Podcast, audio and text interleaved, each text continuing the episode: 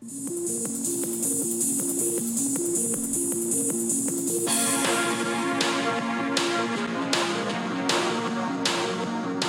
is Corey and Allison here. We are uh, new to podcasting. Our podcast is called Life Sauce. Welcome.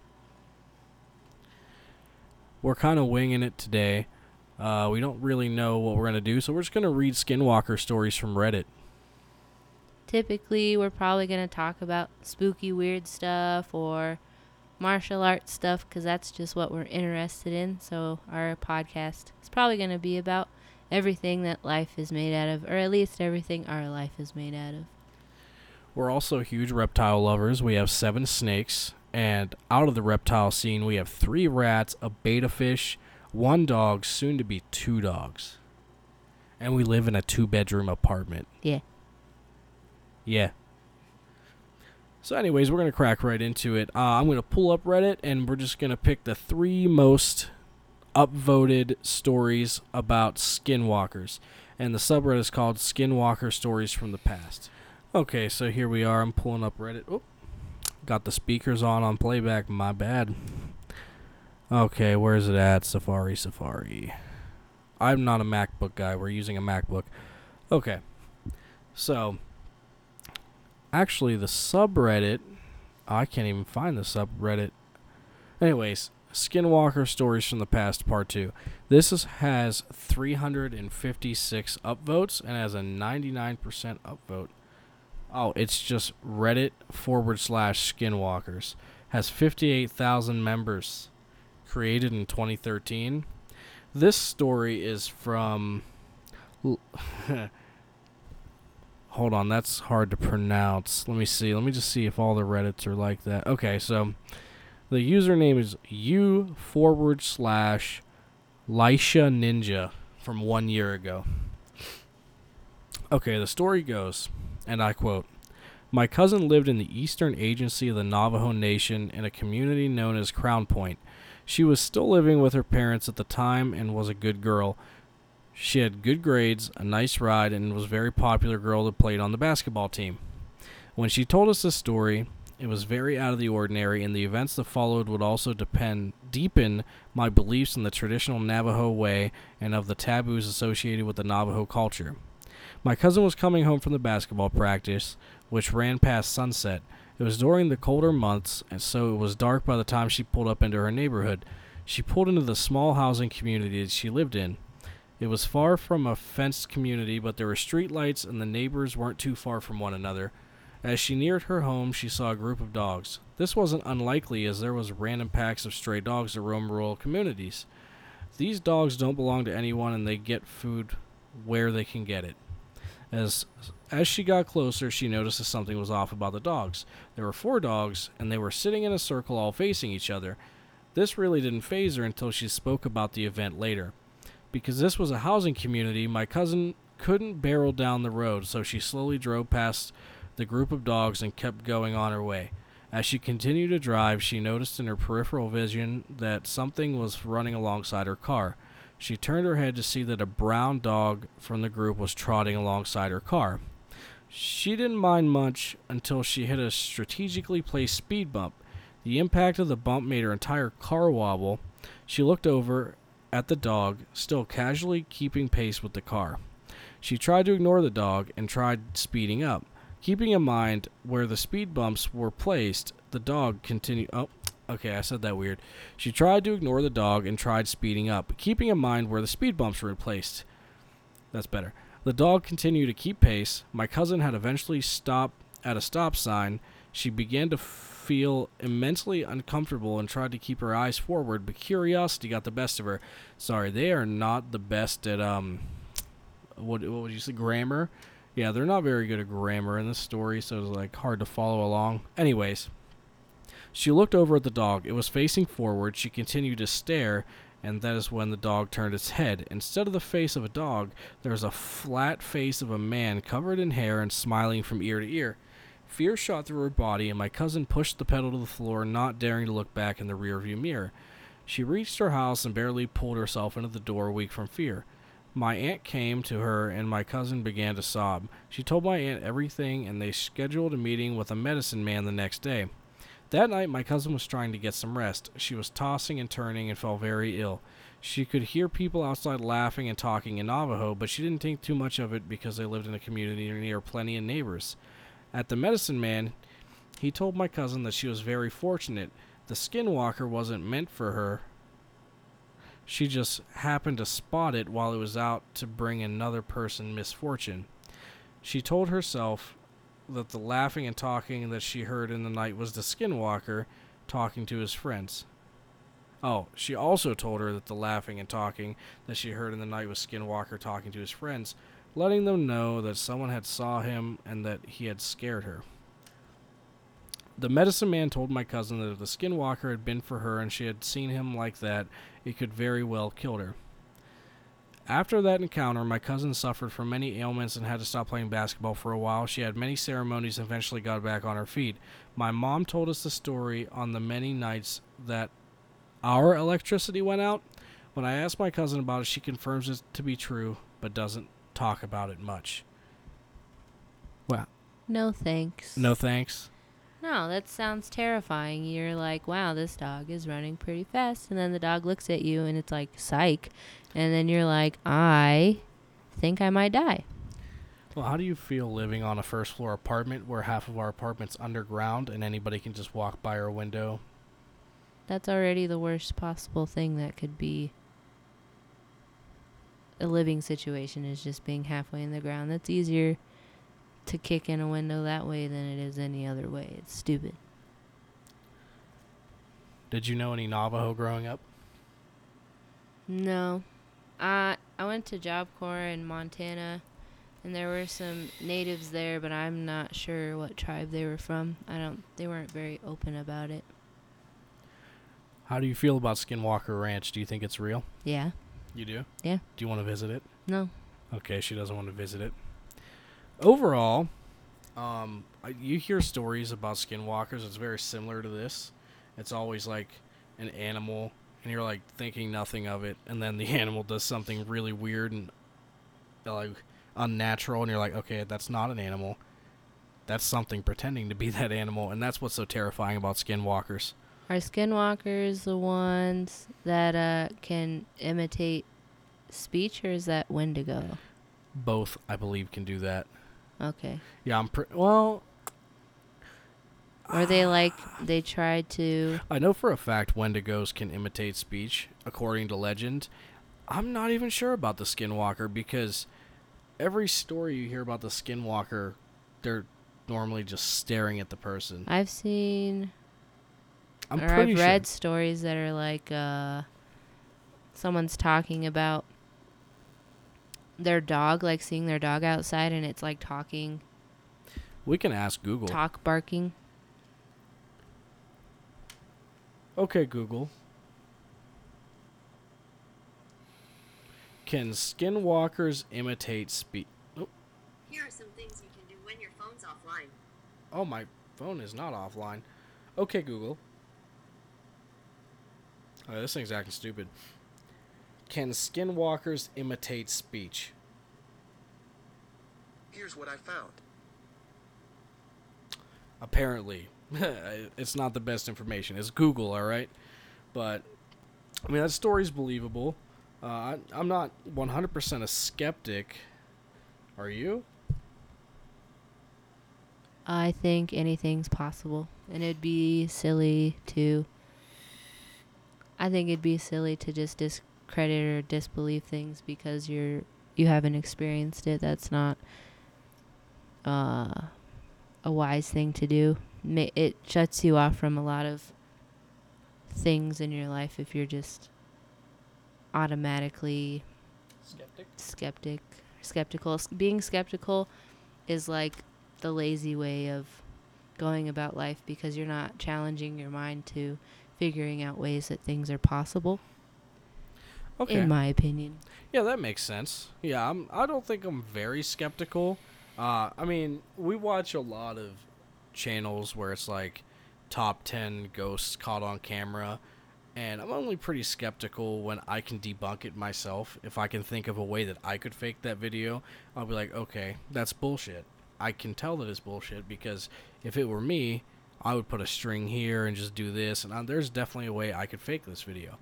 But if, if there's just no way in hell that I can figure out how to debunk that video, I tend to believe it. But yeah, so uh, let's see. What has the next most upvotes? Oh, another long one. All right. This one's from Reddit user null underscore ify me. So nullify me. Uh, from two days ago, actually.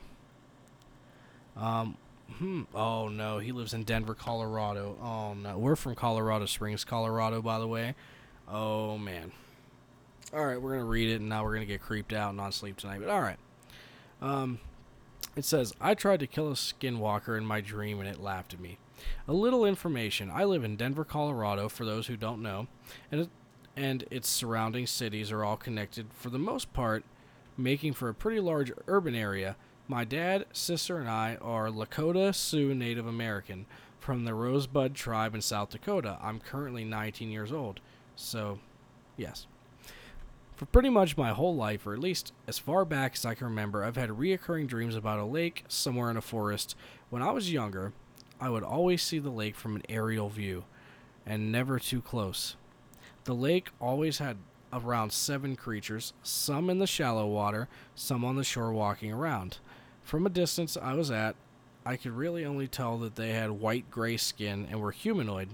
The lake and the creatures always gave me a really uncomfortable feeling despite being so far away. I couldn't tell you how many times I've had the dream, but in recent years I began to get closer to the lake and the creatures, and I'll get back to that soon. When I was probably 10 or 11, I was sleeping on the top bunk of my sister and I's bed. I woke up in the middle of the night, which wasn't normal for me when I was that age. I lifted my head up a bit to look at the door, and my dad was standing in the door frame. He waved for me to follow him and walked down the hall, out of sight. I jumped down off my bed and followed. When I got into the hall, I noticed that to my left that my dad's bedroom door was closed. It was never closed and he wasn't inside. I then looked left down the hall and saw my dad turn the corner at the end of the hall to the living room. I began to follow, got about halfway down the hall when I, I felt a hand on my shoulder. I flinched and turned around. It was my dad. Right then, without any transition, I went from completely normal to crying, covered in tears and panic. When I say no transition, I mean absolutely zero trans- transition. I'm not sure how to explain it with words. I can only hope you understand what I mean. My dad began to ask me what was wrong, and through tears, I pointed down the hall and tried to tell him that I was following him and that someone slash something was in our house. Our kitchen ran adjacent to our hall, so I dragged my dad, my Oh, he said it twice. I dragged my dad through our kitchen to enter the living room from a different place than the person I was following did. There was nothing. Our blinds were all closed. The sliding glass door was closed. Blinds shut in front of that, too. It was gone. My dad tried to calm me down and brought me back to bed. Oh, there we go. Uh oh. I can't scroll. Well, that's not good. Oh, there we go. As I was writing that out, I remembered something that happened in the house we lived in prior. I had a room in the basement with the same bunk bed. On multiple occasions before falling asleep or after waking up in the middle of the night, I would look at the door, and standing in the door was a black, shadowy humanoid figure. It never did anything, just stood there and looked at me. Now, before going back to the dreams, it's worth knowing that in the past years I've done a lot of martial arts training, some jujitsu and taekwondo, training with knives, swords, and other weapons of the sort, as well as parkour if you want to count that as a martial art. As a result, I'm not exactly a pushover. I can fight pretty well, and I have a lot more confidence. I'm already liking this story more. Because now he's done jujitsu and taekwondo. Me and Allison do jujitsu and uh, kudo. And we go to the only kudo school in America. Anyways, back to the story. Now, the most recent dream about the lake and creatures, and definitely the most terrifying, I was on the shore of the lake, not in the air like normal. Immediately, I knew where I was, and I was in a panic. I looked to the water, and there were four of them walking in the shadows, and there were two in front of me on land, being a lot closer than normal. I could tell that they had long arms with sharp claws, and they were super skinny. I looked around for an escape and saw an opening in the trees. so I ran. I could feel it chasing me, getting closer. The dread kept getting worse. Eventually, the dread became enough that I couldn't run anymore. I stopped at a tree and fell to my knees, waiting for the creature to dig his claws into my back, but it never happened. Instead, I heard it walking up behind me and start to speak. I can't remember what it said, unfortunately. It kneeled down behind me and began to drag his claws down my back, just hard enough to leave some scratches. I opened my eyes and looked down. I had a knife, sheathed on my belt. I'm not sure if it was there the whole time or not. I grabbed the hilt in my left hand and reached out for a sharp looking piece of bark on the ground uh, with my right hand. I spun around quick and slashed at the creature's neck with my knife and the bark. Nothing. I left a gash on its neck, but it didn't react. There was no blood. It just stared at me, smiling. I dropped my knife and the bark, falling back to my knees in defeat. It lifted my head with its claw on my chin, staring at me. It said something along the lines of, You can't kill me. I'm immortal. Then I woke up. Reading this back, it sounds super fictional even to me, so I don't blame you if you don't believe me or think it's just a spooky story. This could be pasted off as an overreactive imagination, sleepwalking, or whatever else, but these don't feel like normal nightmares, and whatever wanted me to follow it that night was too real. It may not be a skinwalker, that's just my studies have led me to believe. I've been told it could be a fleshgate, probably wrong spelling, he says, and that could explain why it took me took to the form of my dad, but I don't know for sure. It's been here my whole life, and I at least want to know what it is. I've never heard of a fleshgate. Yeah, I don't know what that is either. It might. Well, he referred to it being a flesh gate because it could take the form of his dad. So it's probably Another. similar thing. But that's pretty creepy too. That it's in his dreams. Uh, it's hard to know whether he was sleepwalking when he saw his dad, and then found his dad behind him. Um, But it's pretty interesting. Here's another one called The Flesh Gate and My Dog. We're here for skinwalkers, so let me see if I can find another one. Uh, uh, this one only has 13 upvotes, unfortunately. We're going to read it anyway. And it's from four days ago from Reddit user user Megan underscore alt. And um, it only has 13 upvotes, and 94% of the people who read this story upvoted. All right. So, it says my experience in South Florida. Upon moving to South Florida from North Florida, I never thought in the city I would have a close encounter with anything supernatural, as South Florida, minus Everglades and other natural areas, is basically devoid of natural wildlife areas. I currently am Delray Beach. I'm sorry, I currently live in Delray Beach. At the time, two years ago, I was in Boca Raton. Boca Raton? I don't know how to spell that or pronounce that. It was around 10:30 p.m. on a weeknight. I was heading home to my apartment driving on Dixie Highway in North Boca, south of the bar Rockin' Angels and north of all residences. This stretch is pretty desolate, sandwiched between undeveloped land, train tracks, and the back part of an old folks club or old folks golf club behind the RR tracks. I don't know these terms at all, by the way. Uh, traveling about 5 miles per hour over the speed limit, ahead of me I see what appears to be a huge dog. Had more than enough time to come to a safe spot. There was no cars around me, which comes to think that it, or which come to think was weird. That stretch of road is always pretty busy. Sorry, their spelling isn't that great either, and neither is their grammar. I'm not judging. Ahead of me is about 15 to 20 feet is a large male coyote. I had heard from fellow pet owners about coyotes in the area, but nothing quite like this. Standing perpendicular to the road, smack dab in the middle, he just stares straight ahead of him. Posture relaxed, tails, ears, eyes alert but not intent. He literally he, he literally is just vibing in the middle of the road, looking ahead, aloof. I don't know what that means either. Obviously, he is finely tuned, highly skilled predator, so I honk. He just turns and looks at me for a few seconds, so I do a little toot toot. Oh man, I hope this isn't a joke. Anyways, as he is still making direct eye contact, uh, felt like I was being fucking stared right through, so creepy. With me, he slowly saunters out of the road. Man, this person has strange vocabulary. Again, head turned, staring at the car the whole time. I got the funny impression that he was thinking, alright, bitch, I'll remember that, and I couldn't shake this feeling the rest of my drive home. Naturally, immediately upon arriving home, I researched Native American coyote omens and found my way via Google rabbit hole to skinwalker legends. And now I'm here, getting goosebumps again. Also, I don't know coyote behavior. Someone let me know if I'm possibly out in left field-. But I have come to understand coyotes to be shy, elusive, and wary of humans unless ill. That's it. that was the top three. Uh, that that one's a little goofy. Um, there's a reason that one only had 13 upvotes. Oh well. Yeah, I mean, it was the third most upvoted. It went from like 337 upvotes to 108 down to 13, and those were the top three that was showing on my feed. To be fair, we kind of rushed this first podcast because we've been pushing it aside for a long time. So we kind of just wanted to give you some creepy vibes if you're interested in hearing Skinwalker stories. But for uh, the next podcast, we'll be doing more research on whatever we uh, present to you.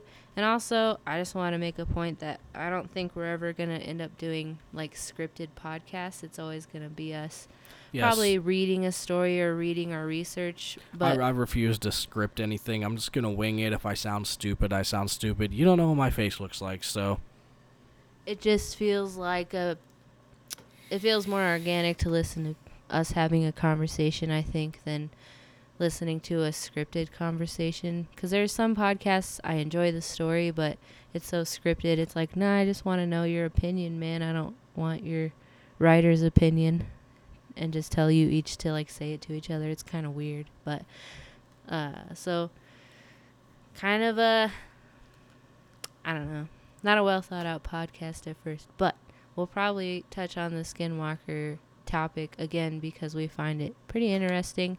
But next time, something that we are a little more schooled on is Bob Lazar's story. I don't know if you've heard of him. Alien extraordinaire. Not alien, but like technology more wise. like alien technology extraordinaire. He stated in the past that he doesn't care for UFOs or aliens. He cares about the technology he claimed to work at at Area S4. And um, I believe his story to be super believable, and I want to believe it, and I practically do believe it.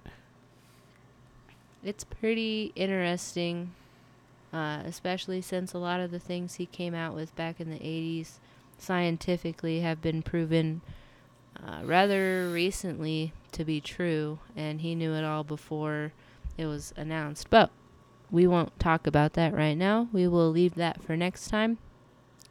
Again, this is the Life Sauce podcast. If you tune in, thank you for listening. My name is Allison. My name's Corey. Catch us next week, and we'll be talking about Bob Lazar. Bye bye.